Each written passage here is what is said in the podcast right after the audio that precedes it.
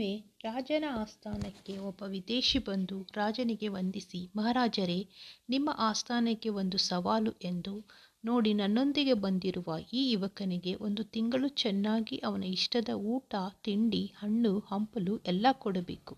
ಆದರೆ ಅವನು ಯಾವುದೇ ಕೆಲಸ, ವ್ಯಾಯಾಮ ಮಾಡಬಾರದು. ತಿಂಗಳ ಕೊನೆಯಲ್ಲಿ ಅವನ ತೂಕವೂ ಸ್ವಲ್ಪವೂ ಕಡಿಮೆಯಾಗಬ, ಏರಬಾರದು.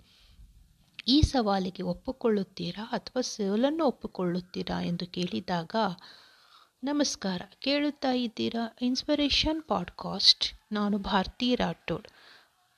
ಈ ಸವಾಲನ್ನು ಕೇಳಿದಾಗ ರಾಜನು ಚಿಂತಿತನಾದನು. ಅಲ್ಲ, ಚೆನ್ನಾಗಿ ತಿಂದು ಯಾವುದೇ ಕೆಲಸ ಮಾಡದಿದ್ದರೆ ಖಂಡಿತವಾಗಿ ದೇಹದ ತೂಕ ಹೆಚ್ಚಾಗಿ ಆಗುತ್ತದೆ. ಏನು ಮಾಡುವುದು ಎಂದು ಸಭೆಯಲ್ಲಿ ಕಣ್ಣು ಹಾಯಿಸಿದಾಗ ಅವನು, ಅವನ ಚಾಣಾಕ್ಷ ಮಂತ್ರಿಯು, ಮಹಾಸ್ವಾಮಿಗಳೇ, ನಾವು ಈ ಸವಾಲಿಗೆ ಒಪ್ಪಿಕೊಳ್ಳೋಣ, ನೀವೇನು ಚಿಂತಿಸಬೇಡಿ ಎಂದನು. ಸರಿ, ಅಂತೂ ಒಂದು ತಿಂಗಳು ಆಗೇ ಹೋಯಿತು. ಅಂದು ಆ ವಿದೇಶಿಯು ಸಂತಸದಿಂದ ಸಭೆಗೆ ಬಂದನು. ಒಪ್ಪಂದದಂತೆ ಆ ಯುವಕನ ತೂಕವನ್ನು ನೋಡಿದರೆ ಅವನ ತೂಕವು ಮುಂಚೆಗಿಂತ ಕಮ್ಮಿಯಾಗಿತ್ತು. ಆ ವಿದೇಶಿಗೆ ಅವಮಾನವು ಬಂದು, ಅನುಮಾನ ಬಂದು, ಏನು ನಿನಗೆ, ಇವರು ಊಟ ತಿಂಡಿ ಸರಿಯಾಗಿ ಕೊಟ್ಟರೋ ಇಲ್ಲವೋ ಎಂದು ಕೇಳಿದಾಗ ಆ ಯುವಕನು, ಇಲ್ಲ, ನನಗೆ ಹೊತ್ತು ಹೊತ್ತಿಗೆ ಸರಿಯಾಗಿ ನನ್ನಷ್ಟದೇ ಪದಾರ್ಥವು ಕೊಡುತ್ತಿದ್ದರು ಎಂದನು.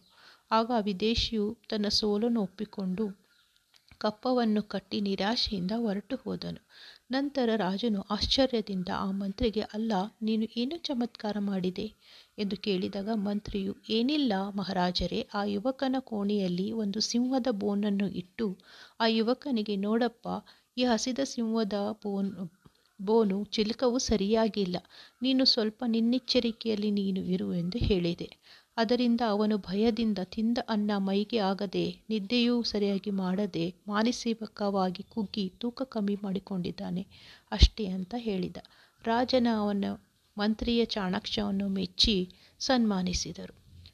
ಅದಕ್ಕೆ ಮಕ್ಕಳೇ, ಯಾವಾಗಲೂ ನಮ್ಮ ಭಯವನ್ನು, ನಮ್ಮ ಮನಸ್ಸಿನಲ್ಲಿ ಭಯ ಹೊಕ್ಕಿರುವುದು.